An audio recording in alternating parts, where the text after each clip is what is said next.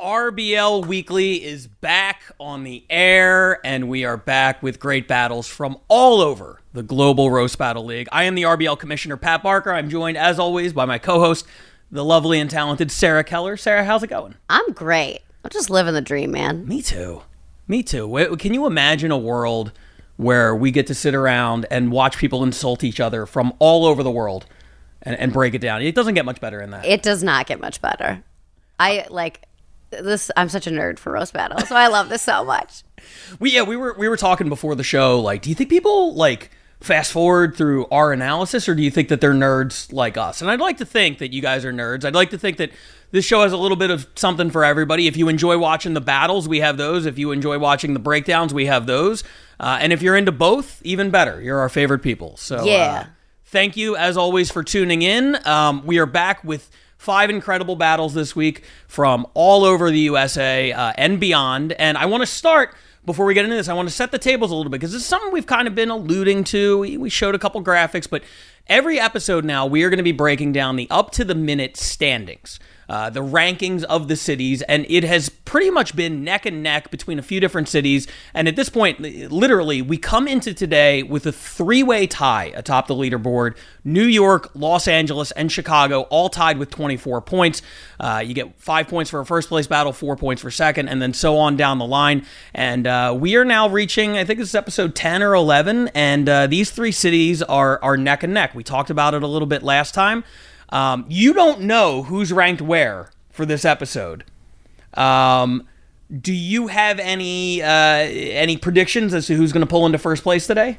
Oh man. Oh, you're so good at putting me on the spot and making me job. think real quick. That's what I'm Uh. Just pick one of the three. I'm gonna go with Chicago. Chicago. Uh, we will see. I mean, Chicago has been obviously doing great the entire time. They had a big event recently uh, that was actually attended by none other than the Roastmaster General himself, Jeff Ross.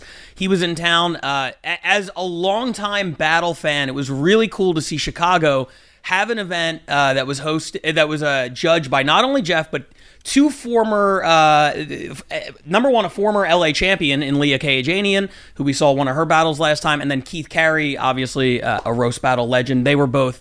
Leah lives out there. Keith happened to be in town. I mean, what a what an all star event for them, and they, they said it was incredible. I can't imagine how cool that would have been to see. Like Yeah. we we're spoiled by it, but in a different city, like that had to have been so cool. I was just gonna say that, like living in LA, like we're used to people just sort of like popping in because they happen to live out here. But in Chicago, you don't get nearly as much of that. So shout out to them. It was a, a great event. Uh, very exciting for them to be able to uh, to have those guys in the house.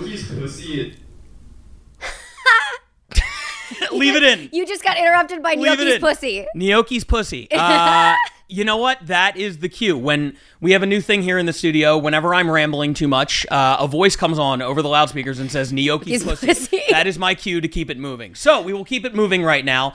And the first battle, uh, the number five battle this week, comes to us from the Bay Area, uh, and it features. Gnocchi's, Gnocchi's pussy, pussy. Uh, which is connected to a woman named Gnocchi, uh, who is in this battle going up against a guy named Robert Hudson. This is the first time on the show from either of them. This is from our friends in the Bay Area. I believe this took place at the Sacramento uh, Punchline. And uh, I got to check this one out. I know this is your first time seeing it. I, I enjoyed this one. Spoiler alert: there will be a joke about Gnocchi's pussy. Let's check it out. Gnocchi's pussy is so big.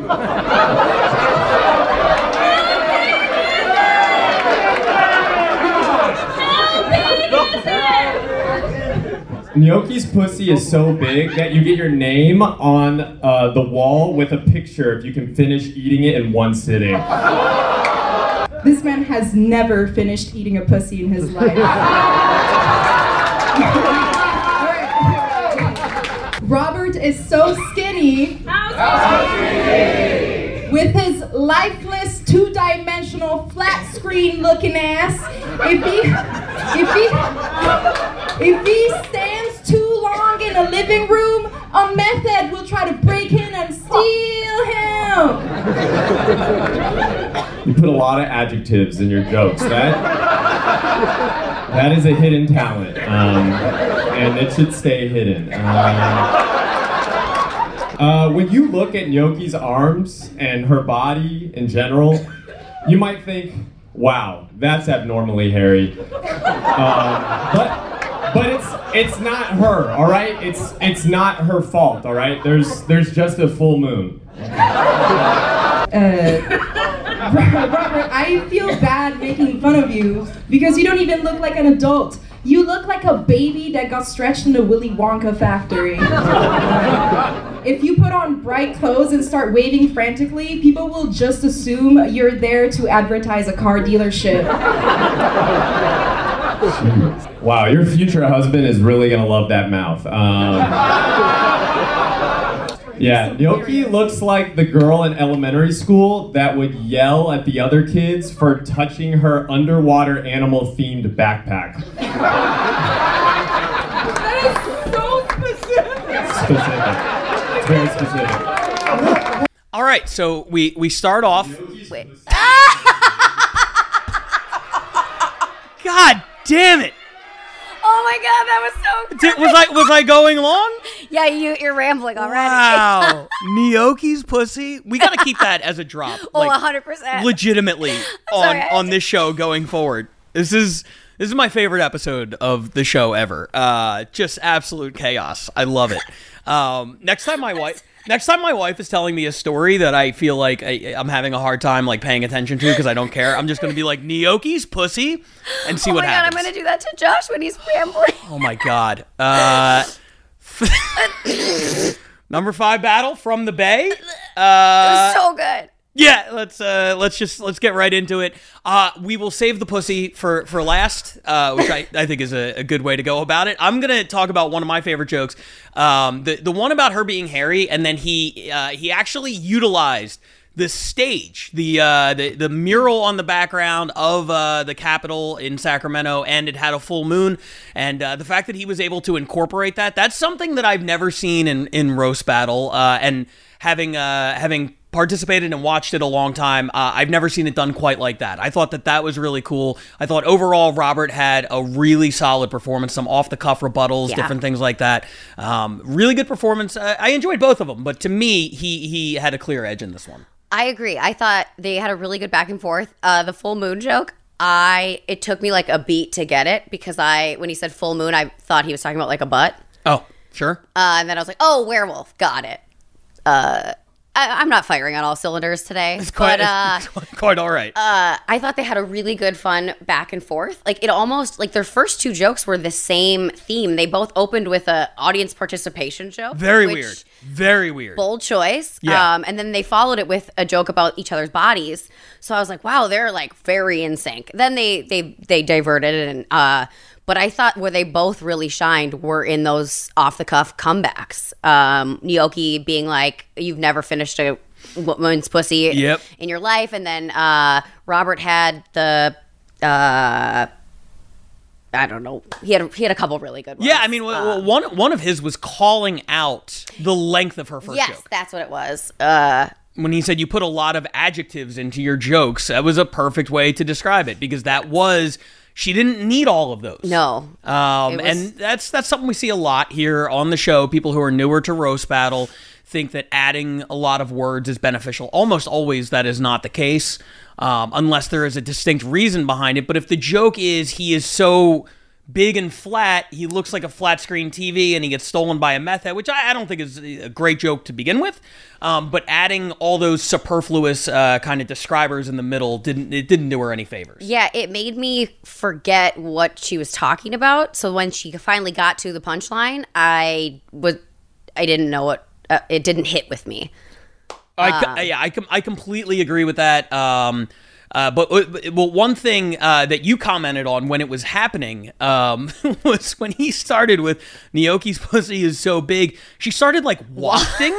Yeah. she was like wafting, which uh, he didn't say smelly. Yeah. Um, but it it was an interesting defensive strategy because you, you you and I both noticed it, where it's like, oh, okay, she uh, she's playing defense right now. She is wafting her giant pussy. yeah. Um, so I, I respect any effort that uh, somebody makes to try to, you know, uh, Lean in. Yeah, lean Yeah. into it. Absolutely. So uh, good stuff from the Bay Area. Uh, those guys have a, a whole bunch of shows coming up uh, at all sorts of venues. Let's shift now to number four. We go to England, London specifically, with two battlers we've Jolly seen good. before. two of my favorites from London for different reasons. Um, one of them is the co-champion of the league right now. I'm talking about Ken Grinnell, and he is going up against the guy we've seen in the past, Adam Green. This is the number four battle this week: Ken Grinnell versus Adam Green from London. Let's check it out. This is Adam. He uh, he, he lives in Elephant and Castle. Uh, before he moved there, it was just called Castle. Ken is uh, Ken's mum is Irish. Um, there you go. There's one word from the one Irish lady. Ken's father is Jamaican. Um, even less for that. Uh, and Ken is one of 19 children. I'll let you guess which side that's on. Uh, it might surprise you. Uh, So uh, yeah, if Adam owed any more money, he'd be considered a third world country.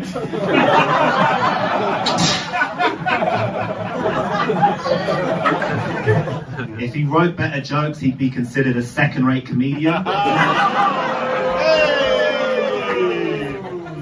Um, he uh, he views paying back debts like exercise. He doesn't do it. he puts the fat cunt in. Adam is a fat cunt. So as I said, as I, as I said, uh, Ken, Ken's mum is Irish. Um, Ken, Ken's dad is Jamaican, which means um, like a load of priests have tried to molest him. But luckily, because he's Jamaican, he could outrun them. He just he just chose not to. So Ken is a member of uh, Generation Z. Have you heard of that? I, I haven't, but uh, the guy who wrote this joke has. Um, so, Ken, Ken's a member of Gen Z, and they say actually, on average, people from Gen Z have less sex than every other generation. That, that's not actually true. It's just Ken's part of it, and he brings the average down.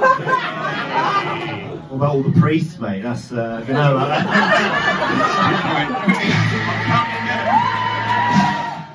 Okay, so this battle, there's a lot of places we can go with this. Uh, one thing, I was excited to see Adam again. Um, we've seen Adam in the past, and one of the things that stuck out about Adam was he's very cool up there. He's not reading any notes.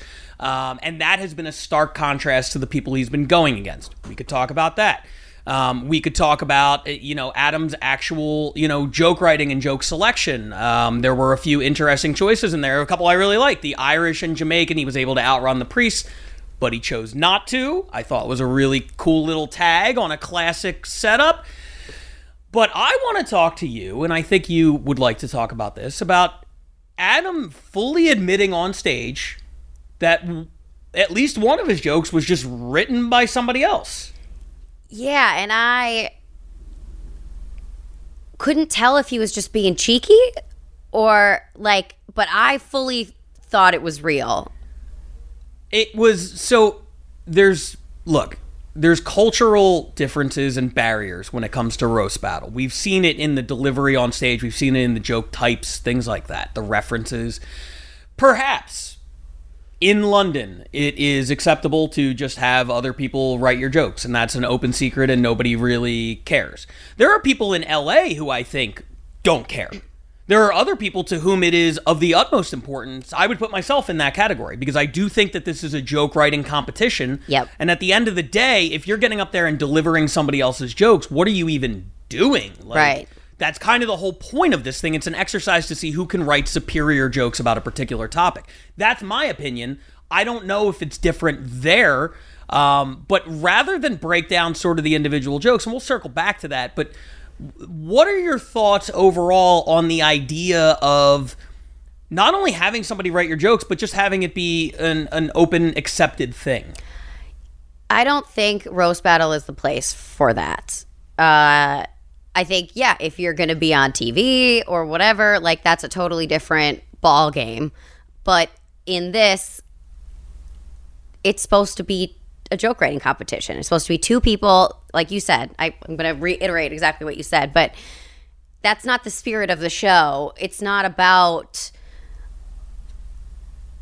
It's not about that. Like and and and I think the biggest reason for that is like also this oh man uh our show is a lot of the people that are really good at battling have gone on to be writers for tv and things and uh, most of them have gotten those opportunities from being seen at roast battle Yep. so it's not in a battler's best interest to have someone else write their shows to get those opportunities because then you're going to get in a writer's room and look like a dum dum. And you don't want that. Like, so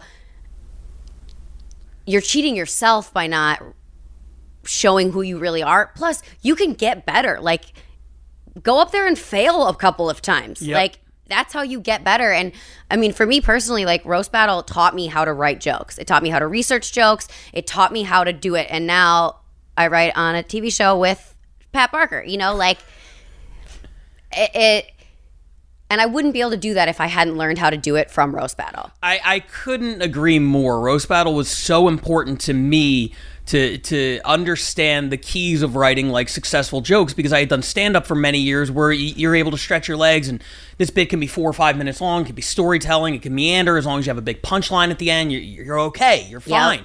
But writing for TV is such a, a completely different beast. And this, what we do at Roast Battle, is in line with what you see on television.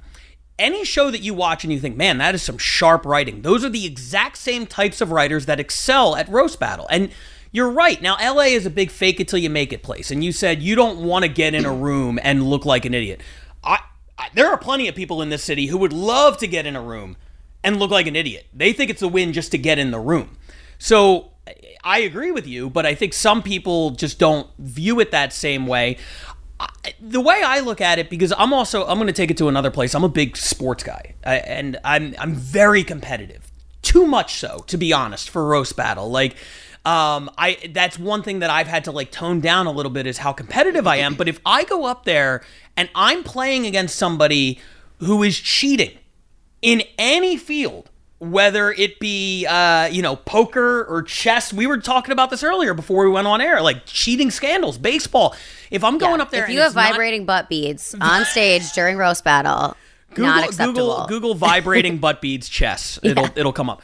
But uh, I I I know for a fact I lost a battle one time at a really big event against somebody who had a killer last joke against me, and I praised this person afterwards for this joke, and then I found out after the fact it was written by somebody else, and th- that did make me feel some type of way. Absolutely, I have no problem losing. But I am up there writing all of my own jokes, and I want the playing field to be even on that. So, again, maybe maybe I'm overthinking it. Maybe I'm, you know, I would love to have people way off in the comments and tell tell me what you think. Am, am are we old old men shouting at clouds right now? Is that is it not that big of a deal and we're making it one? I I don't know. I also think it takes away the personal aspect of roast battle and the like camaraderie that is built by being like, here's all the really terrible things that have happened in my life. Let's both write jokes about each other and like bring light to this. And then on top of that, like in my experience, the people that have, you know, been rumored to have other people write jokes for them have never done a good job. Like it's fair. or if they have, they don't battle that much because I, I think y- you aren't as invested in the battle when it's not your material. Yeah, I could think of one notable exception to that, and we'll talk we'll talk off air if we have to. Uh, but uh, no, I think for I the think mo- I know who you're talking about. I think for the most part, you're you're right. I think there are a lot of people who come in and and view roast battle as sort of a, a, a means to an end, and they come in and they get what they want out of it, and then they leave. Um, and that's fine, but I think those are the people that are more likely to not care about the integrity of sort of the the joke writing. So, just my opinion. Let's get off of that real quick and just uh, sort of talk about the battle. Uh, Ken Grinnell impresses me every time. Um, he's going to be coming stateside for our big event on October 31st at the Comedy Store. He's going to be representing London. Uh, I'm so excited to see him, uh, you know, compete on that stage. Um, sharp jokes, uh, quick funny, uh, off the cuff. Uh, he does a little bit of everything, sort of a Swiss Army knife out there, and um, he he impressed me again. yeah, I agree. I, lo- I love me a good fat cunt joke. Uh, that was just That was so great. sometimes it's the simplicity Yes. of the joke because I believe that was the third part of a joke that you know the first two parts were more involved, and then he just ended with he puts the fat cunt in this guy is a fat cunt, which Yep. you know sometimes it's it's really that simple. And I think you you touched on something there where it was the contrast because because he had some really like intricate and uh and unique and like left turn jokes, and then it was just a very simple Yeah. which almost was a left turn in and of itself Yep. because we weren't in no world did we think he was just going to say the same thing again. Right, right, because it was a, a third-rate country, second-rate comedian. It was really Yes, well structured, yes. and then he's just like, "Oh, by the way, he's a fat cunt," which Yes. I, you know, sometimes that is the most obvious punchline is the one that that works. But he's uh, very versatile. He does a little bit of everything. Adam Green, I'm still uh, a big fan of. Again, this is not necessarily an indictment of of him. This is a larger conversation about uh, what should and shouldn't be acceptable, and I'm open to the fact that I I could be wrong about it. But we have our opinions and. Uh, that kind of it is what it is. All right, we are going to shift now uh, to right here in Los Angeles. Um, we had a battle. This was actually put together by me. Um, I'm a big fan of both of these guys, and uh, I thought this battle could work despite the fact that they are two of the hardest people to write jokes about. They are two of the most difficult targets to hit, but they are also two of our best joke writers. So I wanted to see what happened if we matched up Toby Muresianu and Isaac Hirsch, um, two of my favorite joke writers in the scene, and two very bland, boring white dudes. Uh, let's see how that turned out. I know this doesn't look like a very diverse battle, but Toby is actually a member of the LGBT community if the T stands for translucent.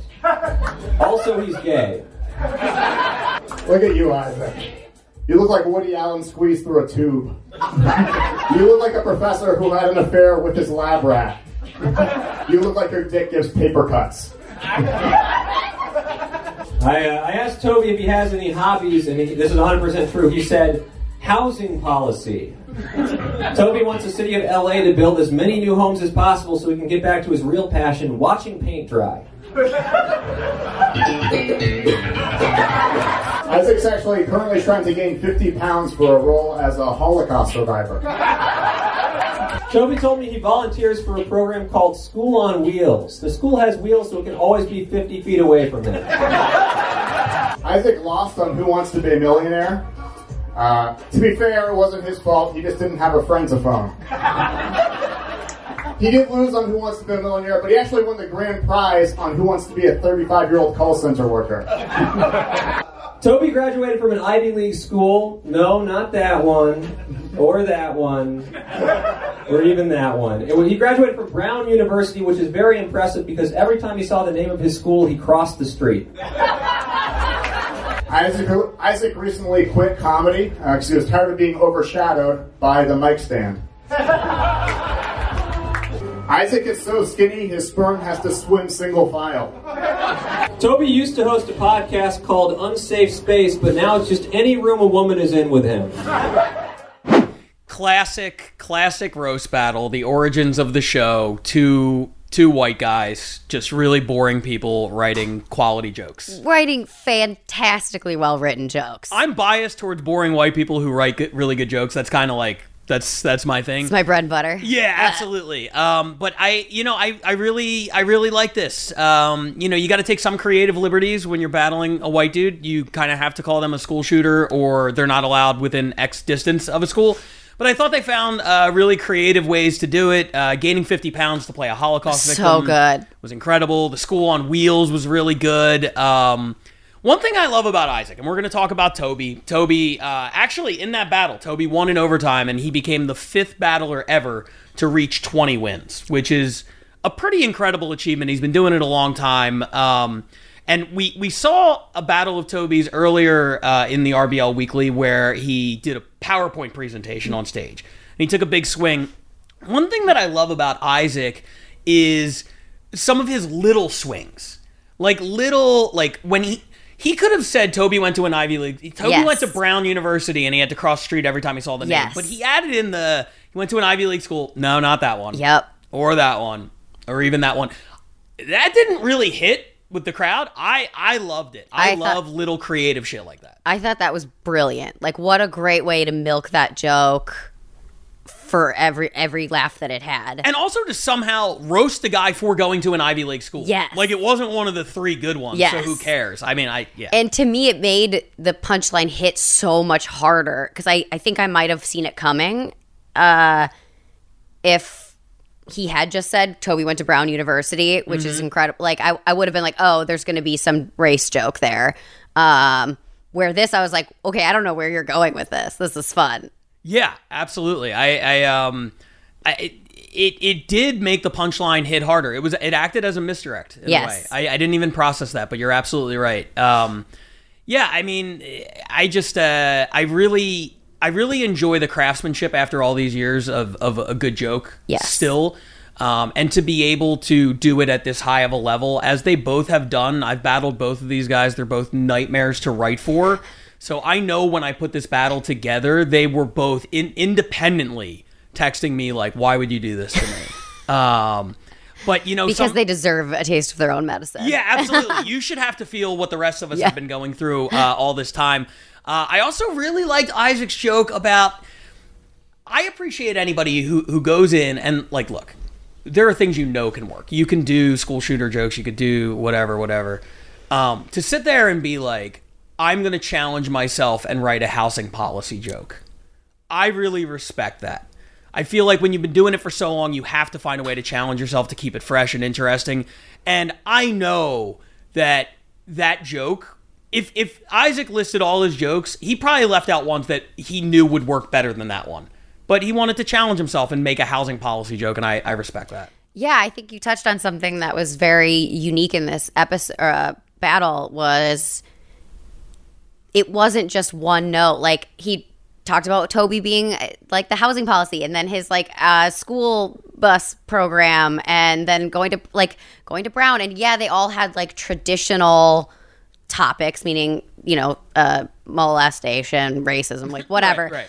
But it was so personal to Toby, uh, where a lot of times it's just kind of seems like a cop out, but this felt very, very personal. I think that a lot of times that's the key. If you could take a generic sort of punchline area, but weave it into a really specific setup, yes. I think that that makes the whole joke fresh. So, um, Yeah. you know, both of those guys, uh, I, I absolutely love both of them. Toby, uh, a former two-time LA champion uh, back before we had the RBL, and Isaac is a guy that uh, you know I just wish he would battle more. Yeah. I, I really love every time he gets up there. Um, it's always a treat for me. He's been away for a minute, so when he hit me up and he said, "Hey, I want to come back," uh, I felt like kind of a, a, a dick giving him Toby first thing back. But it's like I, I don't know. I'll get you somebody fat for your next one. Um, I, I thought it was great. And like, what a way for them both to showcase how incredible joke writers they are. Yeah. Because they are dealing with tough targets and yet still wrote incredible jokes. Yeah. Yeah. Uh, really solid battle all the way through. Toby took it in overtime. I had the misfortune of having to judge that one, uh, which is unenviable. Um, I always like judging until there's two really good people, and then I'm like, I don't want any parts of this. Yep. Um, speaking of two really good people, we're going to shift now to Chicago. This is the show we referenced earlier. Jeff Ross on hand, Keith Carey on hand, Leah Kayajanian on hand, Grace Leichman, Chicago champion, also judging. Murderers Row on the judges panel, and this is one of the first battles to come out from that event. Uh, this was a really good one between two guys we've never seen on the show before, uh, so I was excited to see how it played out. This is John Stockwell versus Pat Bulduck, number two battle. Check it out. Pat looks like in high school he would get drunk and fight a dad at his own baseball games.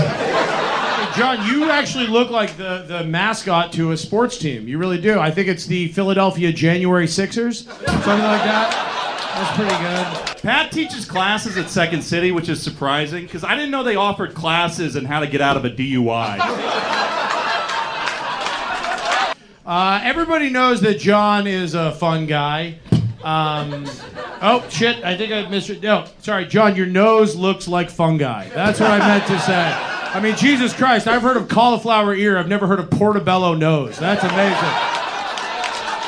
John is so autistic that if I showed him a video of five guys running a train on his mom, he would just be excited to see a train. He- Pat's general look is like the box of popsicles that he's had melting on his kitchen counter for the past week. Kind of sticky, you know? Oh, John, I can tell you that you're Catholic because the entire crowd took a vow of silence joke. But, um, Um, John is engaged, which is good because back when he was single and he was dating on Tinder, he would hear a lot of no's. Right? Girls would be like, "You have a disgusting nose," or "You have a crooked as fuck nose," or "Your face looks like a piece of pizza from Domino's," or "I would rather fuck every old Italian man than you on The Sopranos." Shit like that. You know what I mean? Pat looks like he owns a cookbook exclusively about microwaving hot dogs. You look like you run a, have a cookbook about how to put them up your ass. But uh, All right. John. John went to uh, Penn State University, which is famous for obviously for the Jerry Sandusky like horrific pedophilia scandal. But uh, John was a good student. He was. His major was software engineering, and his minor was a little kid named Timmy. So. Uh, So that was uh, that was a great battle. First time we've seen both of these guys. Um, I was really impressed. Let me just say first of all how funny it is that like I love Pat. I loved his jokes. I thought he had some of the most clever jokes I've heard in a minute. Um, he also it was like a buffet because he had a little bit of everything. He had some of the best jokes I've heard, and then some jokes I've heard a dozen times already, and then it, randomly in the middle he was like, "You shove hot dogs up your ass," like just off the cuff. Like he was all over the place. It was the a ride. highs, The highs were very very high. I like both of them, but to me, Pat took that one. Yeah, I agree. I think they both did a great job, but like that was very clearly tipped at Pat. Uh, especially the the January Sixers joke. Oh my god. That to me was that's the best January 6th joke I've heard maybe ever, but definitely recently. Agreed. Uh, what a, just chef's kiss. Hats off. That was great.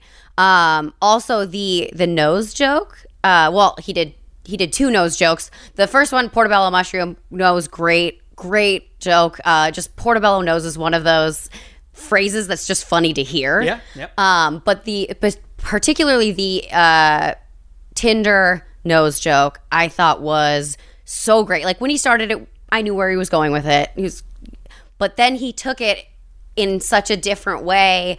Uh, he did the nose face part that we expected, but then he took it to Dominoes and Sopranos. Sopranos, and I was like, oh, this is fucking brilliant. Yeah, it was, and and it really both of those jokes. He started off with a premise that made me roll my eyes a little bit Yes. because it was like really corny wordplay. John's a fun guy. Yes. His nose looks like fungi. I mean, I remember when I was seven and people discovered the fun guy, fun guy thing. Like, Yes. So I was like, oh my god! And then he did the portobello nose thing, which was incredible. And then the next one he started with, John hears a lot of nose. Yes. And I'm like, okay. And then he did the Dominoes and Sopranos, and like, that's the thing. Like, I don't know if he was intentionally writing like played out setups so that the the more revolutionary like punchlines would hit harder. If he if he did that on purpose, he is a genius. Genius. Like, Absolutely. Yeah. Um, but it might just be he was throwing a bunch of stuff at the wall, and and some of it stuck really really well. yeah, I if he did that on purpose, then uh, I can't even comprehend that. Uh, right. That's 4D chess for sure. I choose to believe that it was a happy accident. Mm-hmm. Uh, but yeah, it was. But then when he when he said the the sho- shoved hot dogs up your butt, I was like, this is so random. I know. I know. Uh, But that's something we, we were discussing. Uh, I was discussing with Doug Fager, uh, a good friend of ours, a Hall of Fame level battler. He had one recently that we'll be watching soon enough, where he really sees the moment with uh, sort of like an off the cuff rebuttal, and that's what won him the battle, or at least put it over the top. That was not the case here. I think Pat had it before the hot dogs Yes. up the butt riff. Um, but uh, you know, there, there's something to be said for not being so in your own head with memorizing the jokes and being in the moment and taking a shot like that. Um, and sometimes it works and sometimes it, it, it doesn't. Um, and you know, to be fair, hot dogs up the ass got a pretty good reaction. Um, wasn't my favorite of his bits, but uh, you know I really liked it. But I like both of these guys, and I hope we see more of them from Chicago, which has been doing a great job of producing sort of new stars. I feel like every time we see Chicago, um, there's new people involved, and they're all performing at a high level. I would say that's the thing that's separating Chicago for me from the other divisions is the depth of talent. I think a lot of divisions have two or three guys that are at the top. Um, but then there's more of a drop off before we get to the next tier. Chicago just has a, a- a long list of people that are really, really good. Yes, I agree. And I mean, I just have to say, I think it's like the Midwest just produces really good battlers. You know. Sure, absolutely. Show them your shirt. Oh yeah, I am wearing a Minnesota shirt. Minnesota nice. Yeah. Thought that fit. One of our uh, one of our chief exports from the uh, from the Midwest. I was going to say the Middle East. Jesus Christ, that would have been uh, a slip.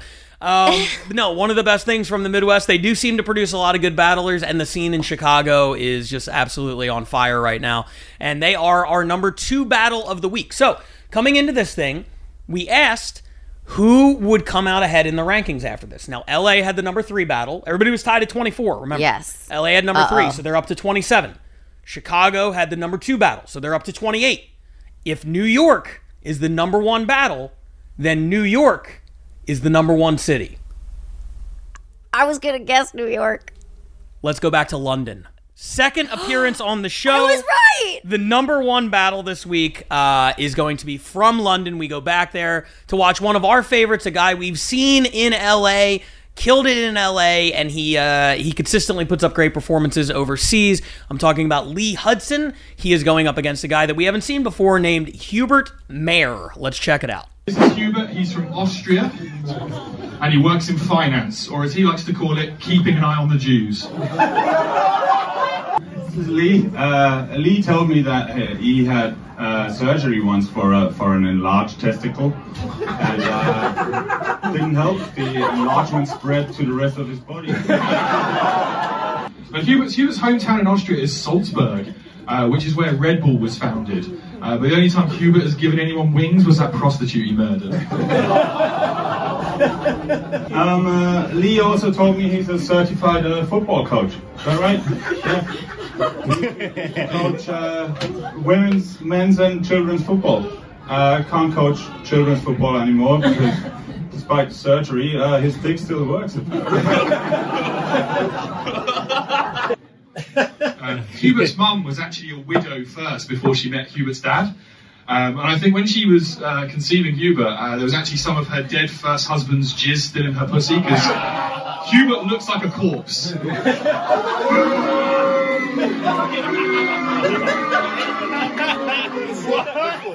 Well, despite the fact that uh, Lee looks divorced, uh, he's never been married actually. Uh, Hubert was in a relationship for eight years, and then she dumped him on an expensive holiday. Um, he'd rather forget it, but if you want to remember it, there's a simple tongue twister you can use, and it's she discards retards in the Seychelles. So when we uh, when we edit these battles, uh, we, we we have a, a guy who cuts them down ahead of time so that we watch only what we're supposed to comment on, and, and generally they uh, they take out the the jokes that don't work. But I specifically instructed like if something is bad enough that we have to like mention it or gets a reaction that way, you have to leave it in. I love the fact that Lee basically pitched a, a no hitter the entire time. He was killing it, and then he had one joke that it, it literally got booed by the crowd. Um, that was great to me. I I, I love that. I was very surprised because I didn't think the joke was that bad. And I've only heard a roast battle crowd boo like once, and that was Pat Barker Yeah. at South by Southwest. Uh, so I, yeah, that was just that's that hit me like that was really weird. I It- thought. but- Did you think it deserved to be booed? No, I didn't think it deserved to be booed, but um, I love that Lee kind of rolled with the punches. And the crowd, what I loved about that is wh- when I got booed, it felt like a, an uphill battle from that Yeah, point because they actively disliked me. This was a thing where they were like, hey, we like you. And you're gonna be fine. Next joke, you saw he went back and he, he had a great he had a great joke and everything was fine. The crowd was like, for this one though, we don't care for this one and we're to boo it. And I actually respect that. I want to battle in London. I want to battle at the, the Bill Murray pub because my God, like the crowds, um, and maybe this is my, as a Philly guy, like just because we boo a player doesn't mean we dislike that player. It means we dislike the thing that happened, but we love them and we want them to succeed. So stop fucking up and just do better next time. Like that's the entire sports mentality of the city that I'm from. So I get that. It's like, hey, Lee, we love you. You're you're better than that joke. Pick it up next time, and he did, and they they rewarded him for it. It did make me wonder if that's like a, a cultural thing in England where it's like, yeah, we if we don't like something, we're just gonna tell you, but like that doesn't mean we don't like you. Like Yeah, I It- mean, could be. it was definitely very striking to me. Uh, but exactly like you said, it, it, it was apparent, it was clear that they weren't being like, fuck you forever, we hate you. Where, right. like, if, if somebody got booed in LA, that is like, leave the stage immediately. Like, we hate you. The thing I couldn't tell definitively was whether they were offended by the subject material or they just thought it was a bad joke. Yeah. And, and I, yes. Um, either way, I like a good booing in the middle of a battle, especially one that's that high of a quality. Like Yeah. everything else is killing.